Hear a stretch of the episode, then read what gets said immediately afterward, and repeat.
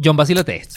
Me creería si te digo que hay astronautas que vienen a entrenarse en Venezuela. ¿Qué hacen? ¿Manejan por las carreteras para acostumbrarse a los huecos de la luna? Bueno, más o menos, pero es un poquito más interesante que eso. Lánzate, pues. Bueno, resulta que en Canaima, justo en el Agullantepuy, que es mejor conocido por ser el Tepuy donde está el Salto Ángel, bueno, ahí se encontró la cueva Imaguarí Yeuta, la cual fue descubierta recientemente en el 2013 por una expedición entre científicos e indígenas, ya que tú sabes que esta montaña es sagrada para ellos. Ok, ¿y los astronautas? Mira, estas cuevas que encontraron son una locura, porque hay que recordar que toda esta región del macizo guayanés es la región más antigua del mundo, y al nunca haber tenido contacto con el exterior, allá adentro hay su propio ecosistema. Y por ser un entorno tan inexplorado, se convirtió en el lugar perfecto para que los astronautas vengan a entrenar en un lugar poco terrestre. Ah, ya entendí. Para la fecha ya han venido más de 30 astronautas a entrenar. Inclusive algunos de ellos ya se están entrenando para la misión a Marte. Nadie sabe a ciencia cierta qué va a haber en los otros planetas, pero al parecer esto es lo más cercano que tenemos. O sea que Op 2 debe ser en una cueva. Más o menos.